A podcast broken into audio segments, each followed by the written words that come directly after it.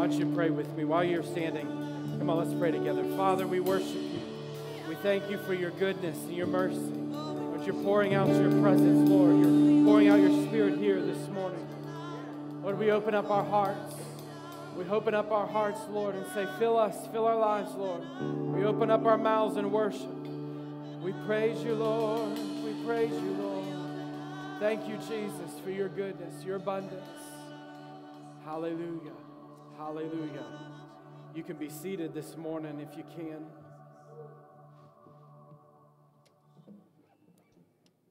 How many of you brought your Bibles this morning? I'm ringing a little bit, Joe. Sorry, I was I had my back turned. How many of you brought your Bibles this morning? Your device, your iPad? Good, good. Awesome. Get ready to take notes, underline in your Bible, all that good stuff. We're going to go to Romans chapter 4.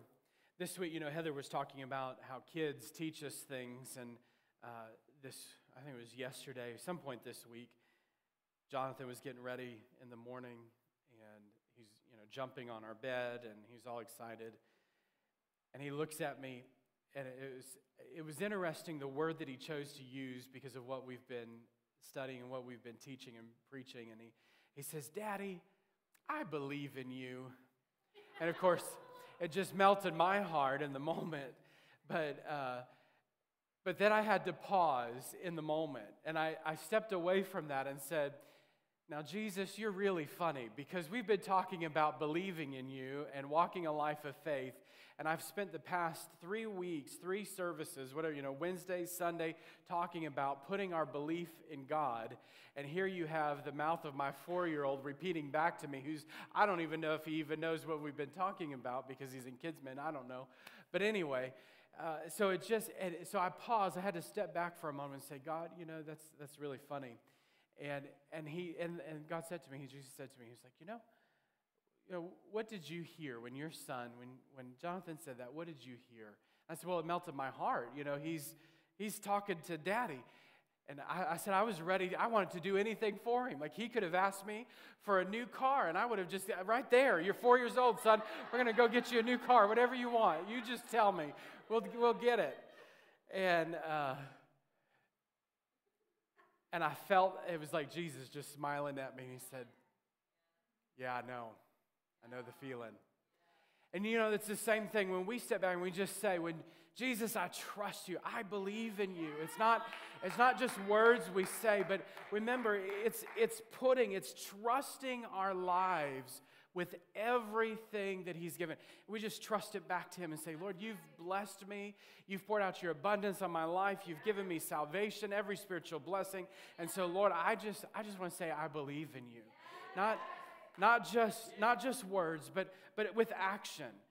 You know, faith faith illuminates the spiritual world to us faith is it's the tangible it's the unseen it's being able to see tangibly the unseen. That's what faith is. We can't, we can't see spiritual realities with our natural eyes, but through the eyes of faith, we see unseen realities. Through the eyes of faith, we taste of unseen goodness. Through the, through the eyes of faith, we see the spiritual realm. Through the ears of faith, we hear his voice. We hear what he's speaking. Hear what he say. It's the same thing. You know, you have John on the Isle of Patmos, and it starts off just, uh, you know, very much just a word from the Lord. And of course, it, it, goes much further than that. What started off is just a step of faith. He was in the Spirit on the Lord's day. And what happened? He heard a voice and he turned. What does the Bible say in, in Revelation chapter 1? It says that he turned to see the voice that was speaking to him. Uh, I, I don't know about you, but, but I don't turn to hear, to see sound. Did you hear what I was saying? I don't turn around when someone's talking to me or says my name. I don't turn around to see sound. I turn around to hear sound. But John was in a place of faith where he turned, he knew that even though what he was what he was hearing was spiritual, through the eyes of faith he knew he was going to turn and see something. It wasn't just it wasn't just a voice inside of his head. It wasn't just the spirit voice of god on his head. He turned to see. Of course it transpired and went much further than just just what he started off as. But that's the eyes of faith that we, we know there's such an assurance in our heart that when God says, we know we can turn and see it with our eyes. We're going to continue this morning with our series on kingdom living. We're going to pick up in Romans chapter 4. Write this down living a kingdom life is a life of faith where God makes something out of nothing.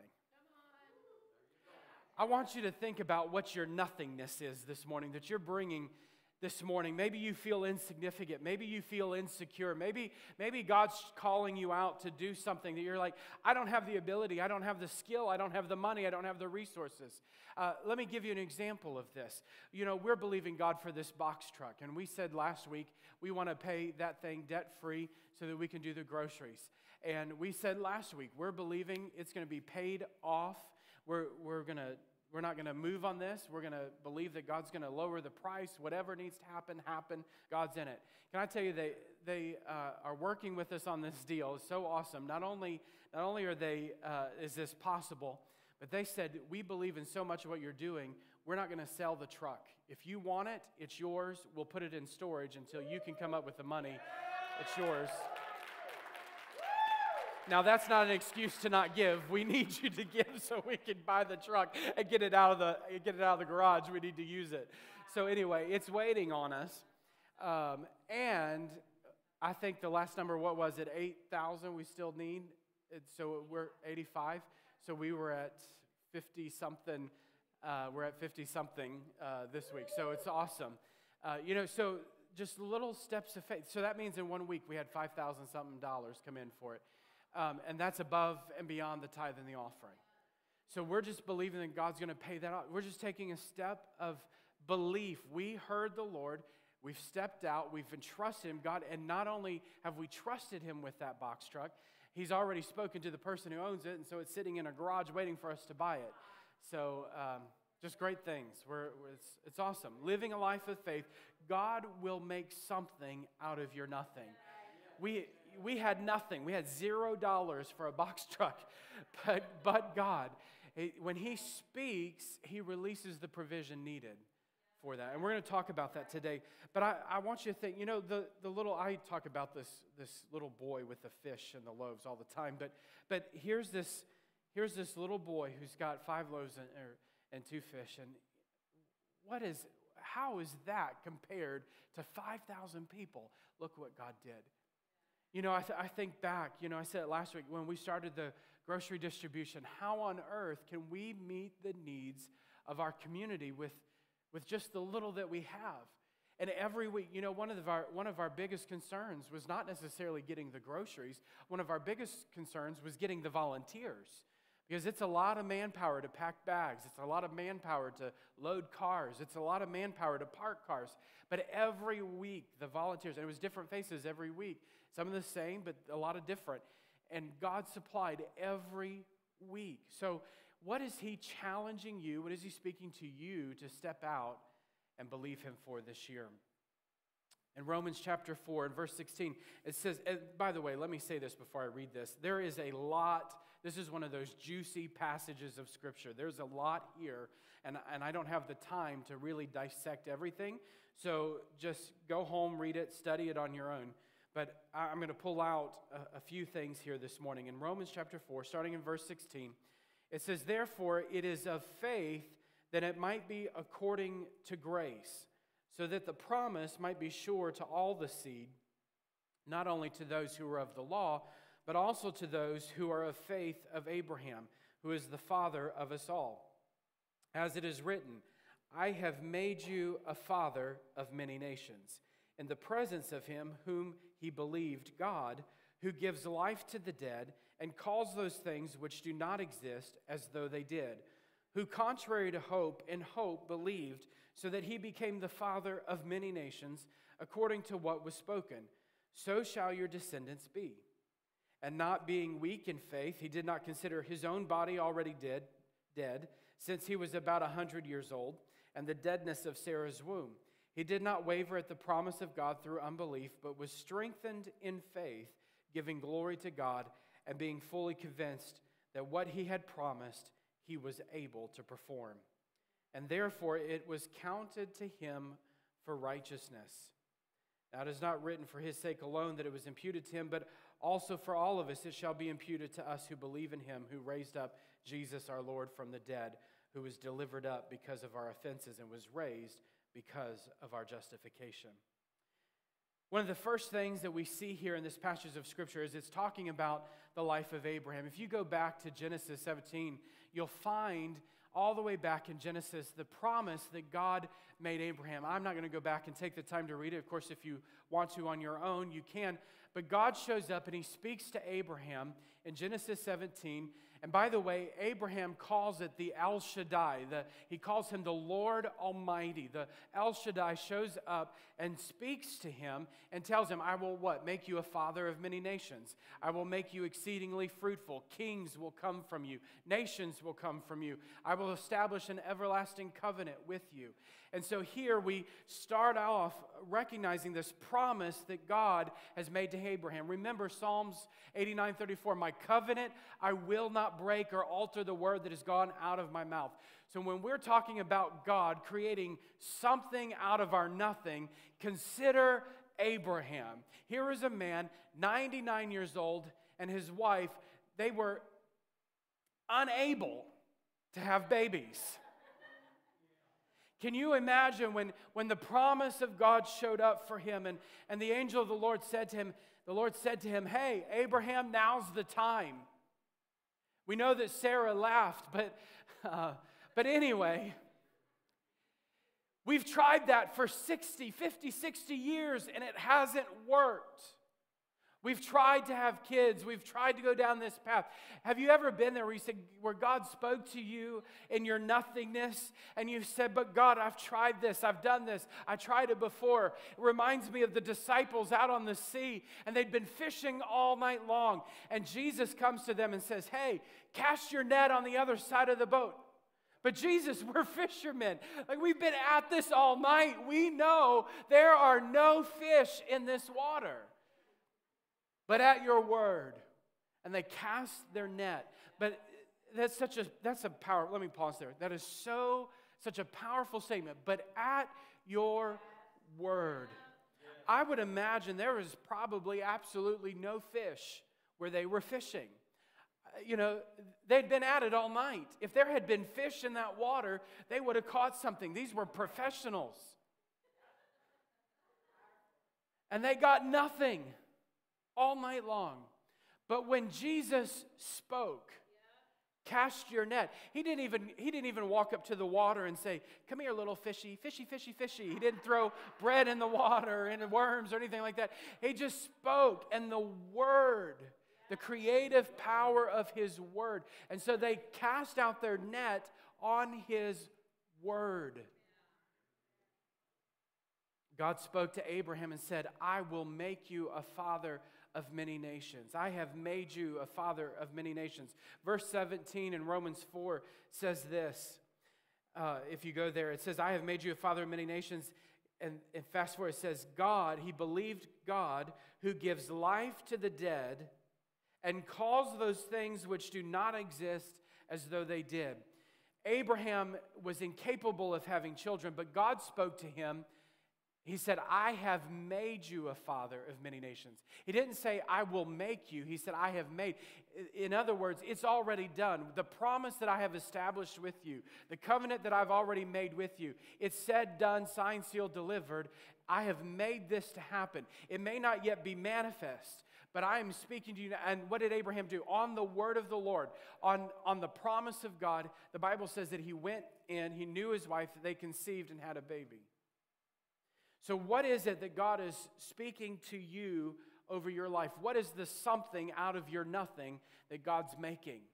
In Isaiah 46, it says, He declares the end from the beginning, from ancient times, things that are not yet done, saying, My counsel shall stand, and I will do all of my pleasure. So when God says, I'm going to fulfill this particular promise in your life, when He's made a covenant with you, look this way, when He's made a covenant with you, he will not break it, and He knows the beginning from the end. He knows the start of your life. What does the Bible in Hebrews say? That He is the author and the finisher of our faith. So he who has begun this good work will complete your, the good work in your life. He is the author. He's writing, we sang it earlier, the story. He's writing the story of your life. He's made a promise to you. He's making something out of your nothing. Abraham had nothing to offer, but God's power and his word at work in Abraham's life in that moment brought forth seed. Our inability is God's opportunity for his ability. When we don't have when we don't have the resources or the time or the whatever it is that we would say, God, if this is going to happen, I don't have. God says that's an opportunity for my ability. In 2 Corinthians 12 9, it tells us that my grace is sufficient for you. He says, My grace is sufficient for you. My power is made perfect in your weakness. His favor and His strength is perfect for you. No matter what it is that you're lacking, His grace is perfected. His grace is sufficient. It's enough for you. His grace is enough for you. When you're lacking in any area of your life, put your trust in His grace and the strength that He's working in your life. His power is perfect for you. And whatever season you're finding yourself in, His power is perfect. It's exactly what you need. And God speaks to the very area of our life that lacks. It's the very area we don't want Him to touch. The area that we lack in, the area that's uncomfortable, our insecurity, often are those areas where we don't want God to go. And it's the very area that God speaks to. I'm sure it was a little uncomfortable for Abraham to talk about his male problems, and a little bit uncomfortable for him to talk about his wife's issues. But it was there that God said, I'm going to, it's the very thing where you lack that I'm going to speak life to. The area where you have not produced fruit, where maybe, maybe death has existed in your life. Maybe there's addictions and hangups and hurts in your life. And those are the very areas where God comes and He says, I'm going to speak life into those areas the very things in your life where you feel like you've been unfruitful, the very things in your life that you feel like have brought shame, the very things in your life that you feel like have brought condemnation. Those are the things God says, I'm going to speak life over those, and they're going to produce fruit. They're going to produce a harvest in your life.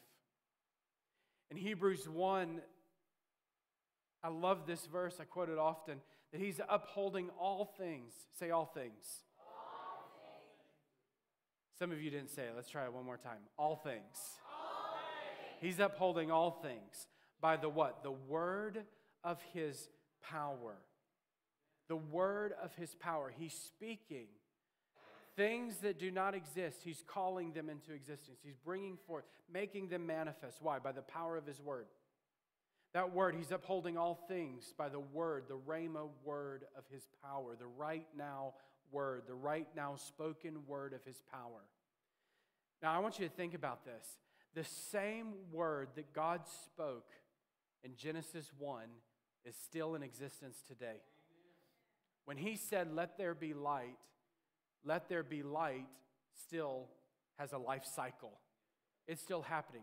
Heaven and earth, the Bible tells us, heaven and earth will pass away, but my words will never pass away. The very things that God has spoken, He's upholding the universe, all things right now, by the word, what He spoke about His power, create, and it happened. So, why are we worried when God speaks to us through, through the eyes and ears, the senses of our faith, when He reveals to us His plan and purposes for our lives? He changes our identity, gives us His purpose, calls us. Why are we worried?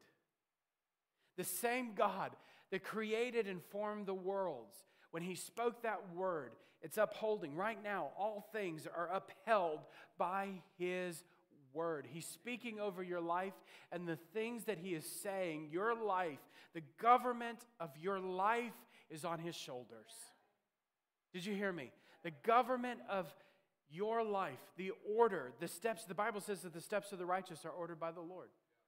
So every step, every place that you put your foot, every dream, every vision, every direction are ordered. God's ordering and orchestrating, governing the details of your life. You see what I'm saying? See how powerful this is? That you don't have to, you don't have to go on living under the bondage of your slavery. You can live a kingdom life, a God life, where God's producing something out of nothing in your life. You were created, I said it a couple weeks ago, you were created to be someone else's miracle. God's producing miracles in your life not for the sake I mean, you, get the blessing, right? It's nice. I love seeing miracles. I love seeing God move. I, I like being blessed. don't lie and tell me you don't like being blessed. I like being blessed. I like the blessing of the Lord. I like seeing miracles in my life. I'll receive, I'll take whatever He wants to give me. But I think the greatest joy, and the Bible says this, it's more blessed to what? Give. So to see, yeah, it's a blessing to receive those things, but I'm looking for opportunities to give those things away, to, to be a blessing. Amen. Good preaching, Pastor. It's not, you know, God's not working miracles, not producing something out of nothing in your life for you to be stingy with it. That's when the that's when miracles stop. That's when the that's when the something out of nothing stops. That's that's not the life cycle of God's word. The life cycle is that it continues. It's being sown. The word of God, the Bible is this, says it's the seed. It's like a seed. It's constantly being sown and producing fruit. And so if you want the seed to increase, the fruit or the harvest to increase, you have to sow what? More seed. That's why the Bible tells us that he gives food for or bread for eating, food for eating, and seed for sowing. He gives us both.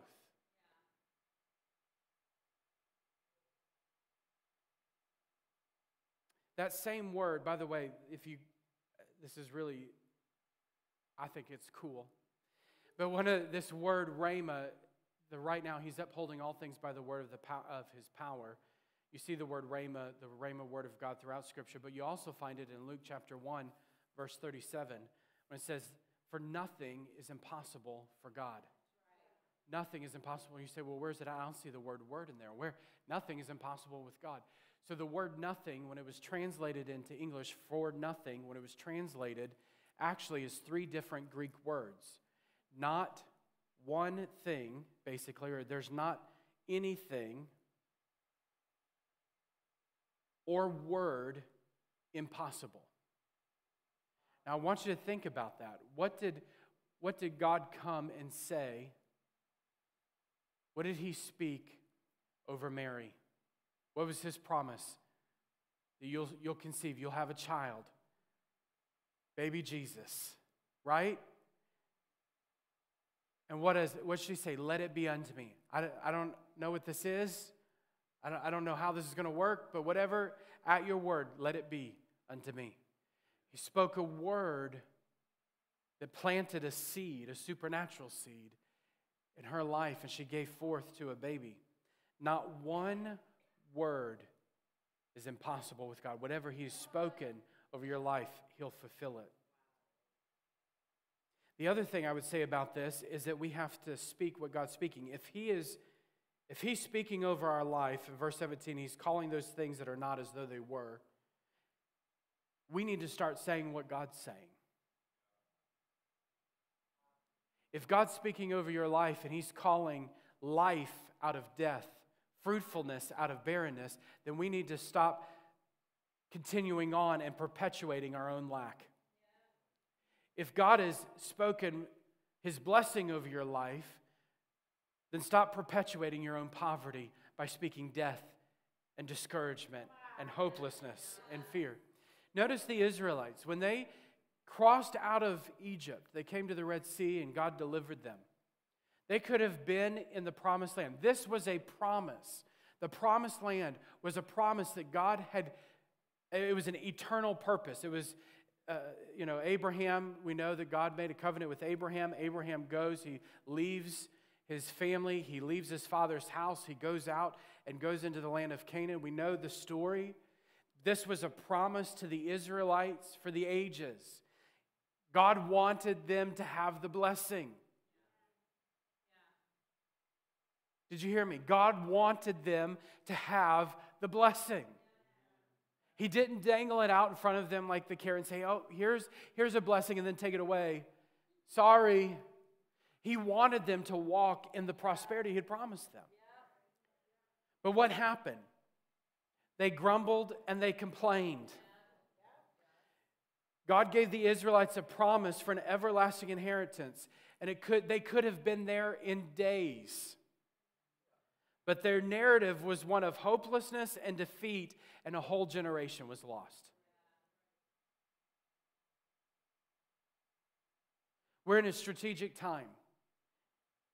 I, I, believe as Christians, this applies every day of our life. I believe every day as, as believers, this speaking what God says over our lives is so important. Every day. But, but we are echoing of the whatever the, the echo chamber that's out there. We just it's just repeat. And believers should not be on repeat. Don't keep perpetuating the same message that you keep hearing in the world. The Bible tells us that the power of what? Life and death is in your tongue. There's a, there's a saying, um, there's a saying, uh, I, I, call it like it is, or I, I say it like it is. Anybody ever said that or know what I'm talking about? I say it like it is. Uh, I'm going to twist that saying just a little bit. You need to say it like it should be. Don't shout me down when I'm telling you the truth this morning. You, you need to tell it like it should be, not, not like it is. Just don't keep echoing. You need to speak the word of God. What's God saying over this? And I'll, I'll, I'll go even further. Politics, the current climate of our society, not just in America, but around the world. The last thing we need is, a, is the church perpetuating the garbage of the world. We need life. We need life. Does everybody hear me this morning?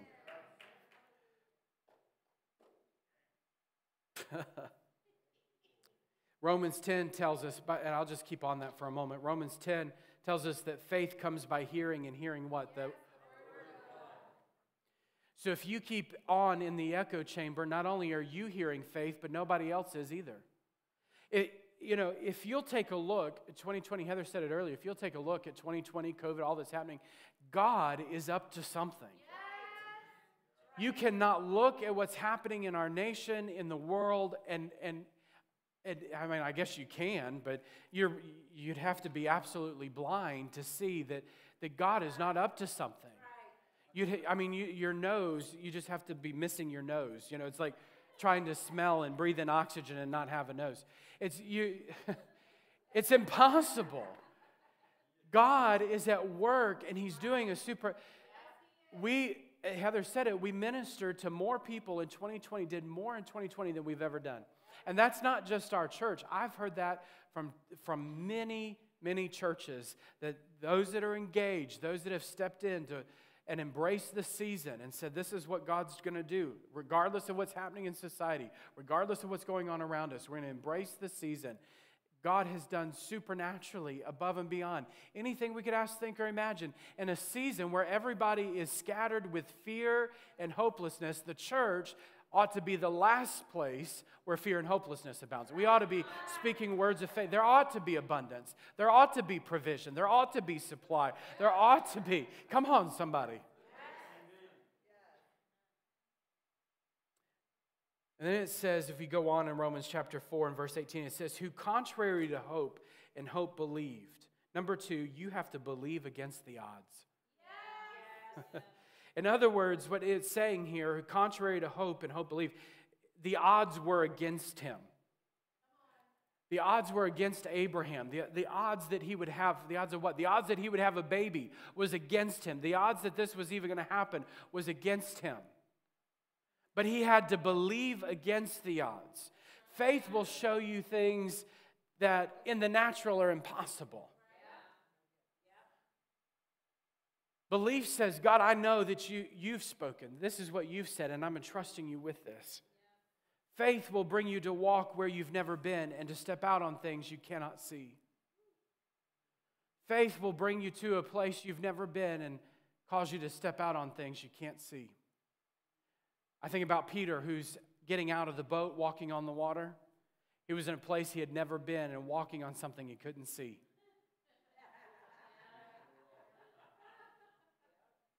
I think about Noah, who built the ark.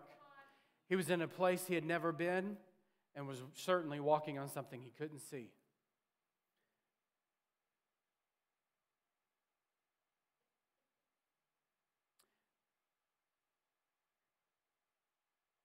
Jairus lost his only daughter. Place he had never been, stepping out on something he couldn't see. This, this man, Jesus, is he, is he really who he says he is? Can he raise up my daughter from the dead?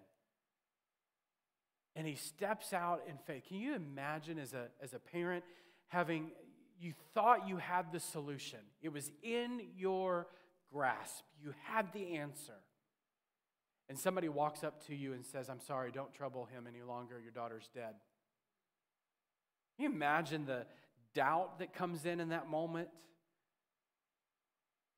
And all of the feelings. I can't, I, I was almost there. We were almost there. And if it wasn't for that woman with the issue of blood, we would have already been there.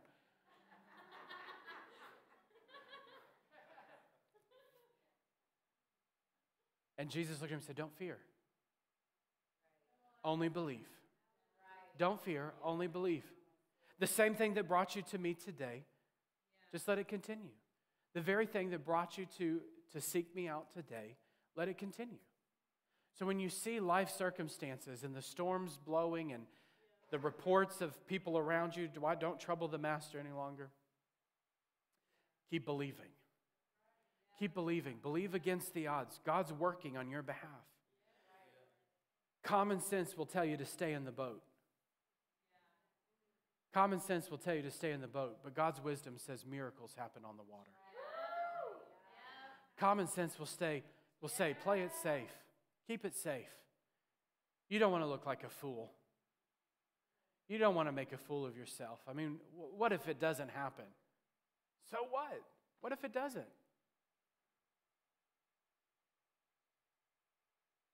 What if it doesn't?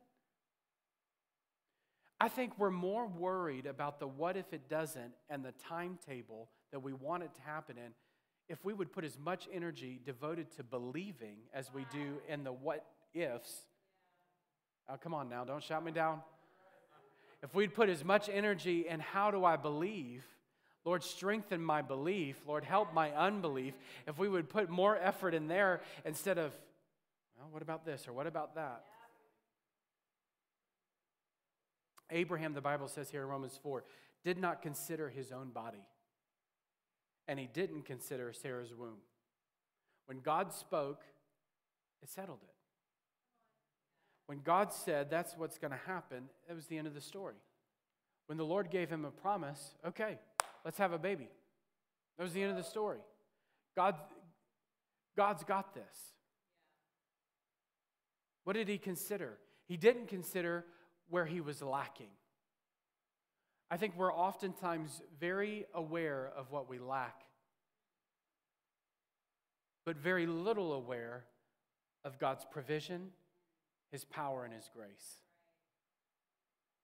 So, in the moment, faith illuminates what God's saying, and then we choose to believe. We walk in that moment and put our trust in Him. We release that word back to Him. We sow that word, that promise back to Him say, God, you said. The Bible says here that he did not waver at the promise of God through unbelief. His focus, we talked about this Wednesday night. The word waver is really powerful. We talked about it Wednesday, but James tells us that doubting is like being tossed in the waves. It's a man who's tossed on the waves. So, this wavering is getting tied up in the waves of doubt. You get out, and, and if you're not careful, it, it, the waves will toss you into unbelief. So you want to get out of the sea of unbelief. You want to stop sinking in the waters of unbelief and walk on the water. The only way to do that, learn from Peter's lesson, you got to keep your eyes focused on Jesus. You have to, without wavering, keep your eyes set on Christ. What is His word? It does not mean that you deny reality. Abraham never denied reality, he acted by faith on what God said. He never said, Well, my body's dead and that's over, and, you know, so this isn't going to happen, or just not realistic, or, you know, whatever. What did God say? And that's what he spoke, and that's what he acted on. I'm going to let that simmer for a moment. What did God speak over your life? And are you acting on that? What has God said over your life? What is the something out of nothing that He's promised?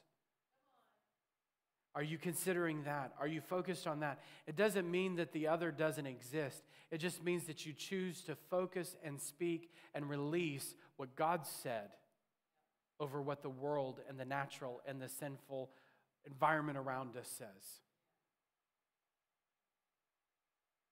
The other thing it says here, number three, is that he was strengthened in faith, in faith, not faith, faith. Verse 20, he did not waver at the promise of God through unbelief, but he was strengthened in faith. Verse 21, if you read on, I love this. It says, and being fully convinced that he was promised, what he had promised, he was also able to perform. So, what God had promised him, he was fully persuaded, fully convinced that God was able to do what he said. He grew strong in faith. The translation there's in the NKJV is, is a little off. The translation, literally from the Greek, means that he was strengthened as he gave glory to God. You and I become strengthened in our faith as we worship God. Thanksgiving turns our worries into worship. Your doubts, your fears, as you begin to think, God, I thank you that is for me and my house.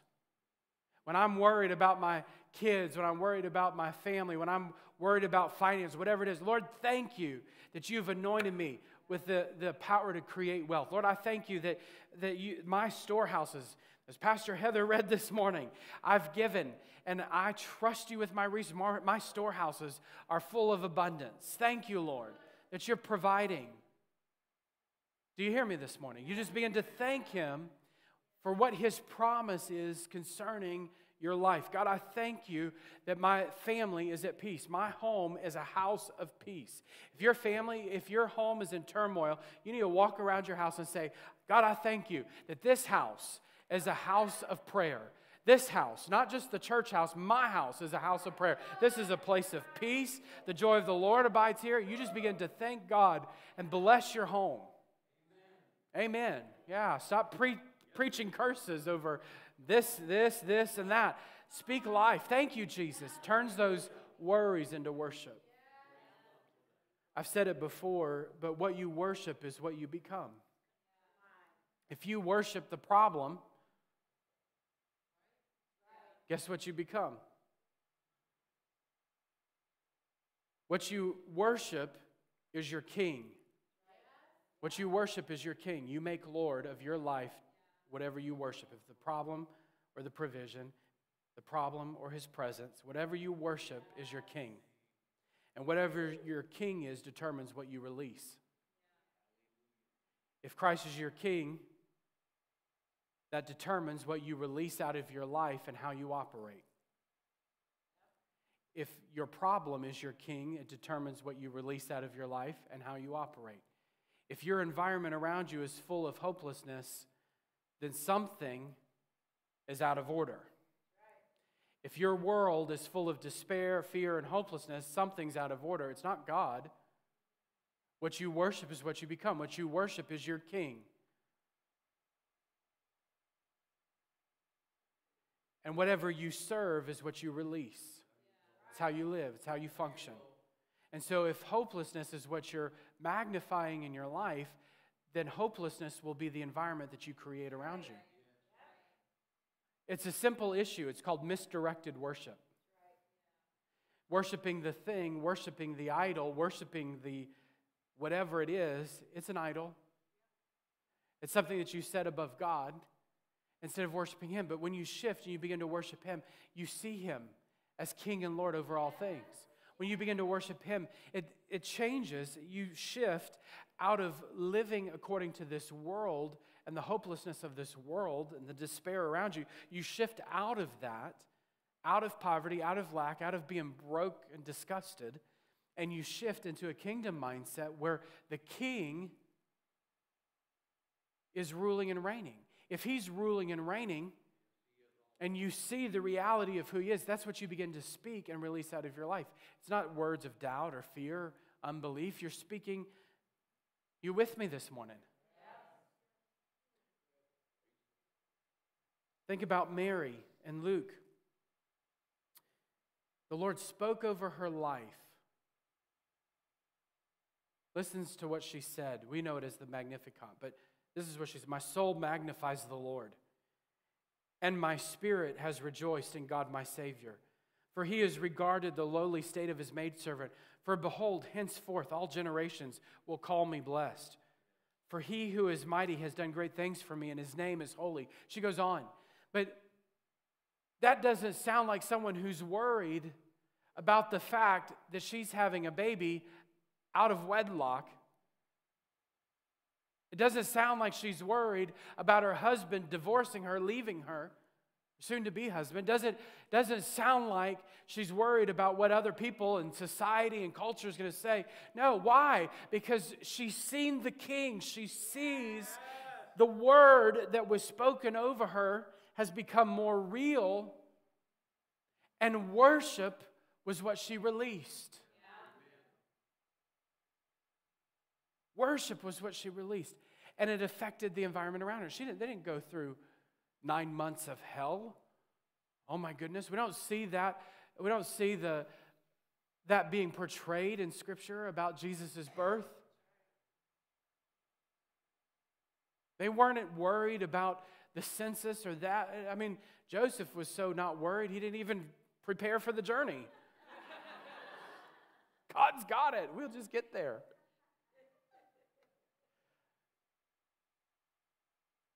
Is this helping you this morning? God's making something out of your nothing. He's taken, he's taken the nothingness and he's producing fruit. He's making life. But you gotta, you gotta start speaking what God's saying. He is, he's making, he's calling those things that are not as though they were in your life. You got to believe against the odds. What other people will tell you, what society will tell you, what culture will tell you, you got to believe against and say, you know what? I'm hoping against hope. My hope is not in the things of this world. My hope is in, in the anchor of my soul who, who goes behind that veil. I, it's the, the, the way into his presence has come down. I am certain, I'm certain he's got this too. And then be strengthened in your faith. Be strengthened in your faith. Worship will strengthen your faith. You'll see him as you worship him. And this, you know, this is inter- let me let me go over to Second Corinthians. Second Corinthians chapter 4. Worship team, y'all come back. I'll just keep going. Second Corinthians chapter 4. And verse 13. It says, And since we have the same spirit of faith, according to what is written, I have believed, and therefore I. What's it say? I have believed, therefore I spoke. What you believe is what you speak. Out of the abundance of your heart, the mouth speaks. Now, if you, if you go back in, in preceding this verse, let, let, me just jump back. I don't, I don't mean to preach a, a message number two here, but, um, but I, I think this is really important. Second Corinthians chapter 4, verse 7. We, we have this treasure in earthen vessels that the excellence of the power of God may be, may be of God and not us. We are hard pressed on every side. We're not crushed. We're perplexed, not in despair.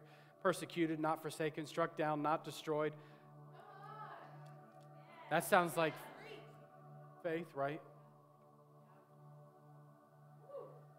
David in, in Psalms 116, actually, this is, a, this is a quote that I believe, therefore I spoke. That's a quote from David in Psalms 116 when he was afflicted. So, Paul, in his writing, is saying here, we're afflicted on every side. This is happening, but our reality is not the affliction. Our reality, if you keep reading, he says the reality is this knowing that he who raised up the Lord Jesus will also raise us up. So, our reality has shifted. We're not, a, we're not afflicted, we're not in despair.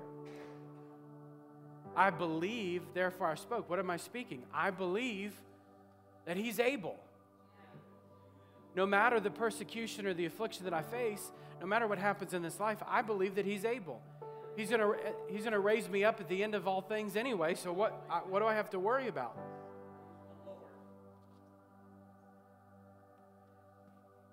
See what I'm saying? This is, if, if you can live by faith, you can see in the moment of nothing that God's making something. You begin to believe Him for it, you begin to speak those things. Not wishful thinking. I know, I rec- listen, I recognize there's a lot of hype and, and contortions of this word that we speak those things that are not as though they were. And a lot of people use that and abuse that for prosperity and everything else. I, I realize that. But that doesn't negate the truth of God's word. That God is still speaking in the darkness, let there be light. God is still speaking creative word. Heaven and earth will pass away, my words will never pass away. Thank you, Jesus. Why don't you stand with me this morning? Thank you, Lord, that we can live a kingdom life. Thank you, Lord, we can live live a heavenly life, that we're seated with you in heavenly places. We're seated with you in heavenly places. We're seated with you in heavenly places. Thank you, Lord. Help us to see, Lord, our position with you. We're seated with you.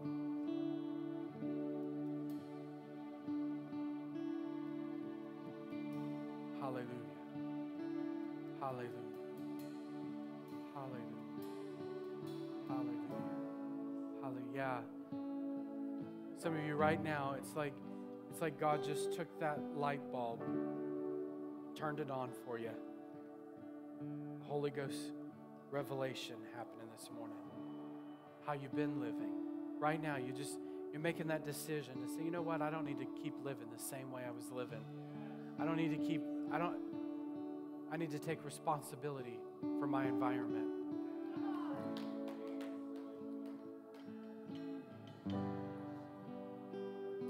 Yeah, I heard that. I need to take responsibility for my environment.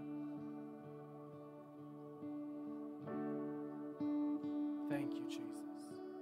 Thank you, Jesus.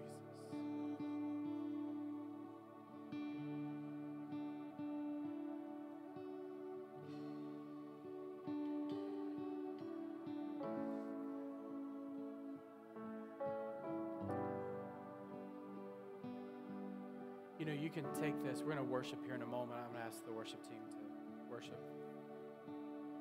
Before I, before we do, two things. First thing, you know, this the reality of this affects every area of our life. If you recognize that the kingdom of God is on the inside of you, this is what Jesus said. The kingdom is on the inside of you. If you recognize that, He's your King, what I believe I speak if you begin to put this together and recognize that the what you believe is what you release into the world around you, if you begin to this isn't new agey mystic. This is this is very practical. If you recognize that, how you show up at your job changes how you show up at the grocery store changes. How you show up in the community changes. You're no longer there just to check the box and be a good person. There, you've got something on the inside of you to release. There's something God has released in you that needs to come out. That's why Jesus said, freely you've received, freely give. Heal the sick, cleanse the lepers, raise the dead, on and on. That's, that's why. There's something that you've received that matures and develops as you worship. That's, that's the power of worship. I don't want to I want to keep going on my message here, but I know this is message number three. But but if you if you recognize because this this is life changing. If you can get this, it's life changing. What's on the inside of you matures as you worship. That's why when you stagnate in your worship, your prayer, that's why it's so impactful, because it's it's stagnating. But as you mature in those things, you see what's on the inside of you. You see what God's releasing. Faith, again, this, this cycle of God's word. And the whole, then you've got the Holy Spirit. What is it? Acts 1 8? I've, you will be my, you'll receive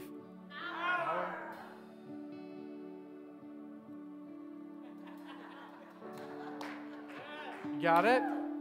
Got it? So you've got something that needs to be released. Hallelujah. Let's worship.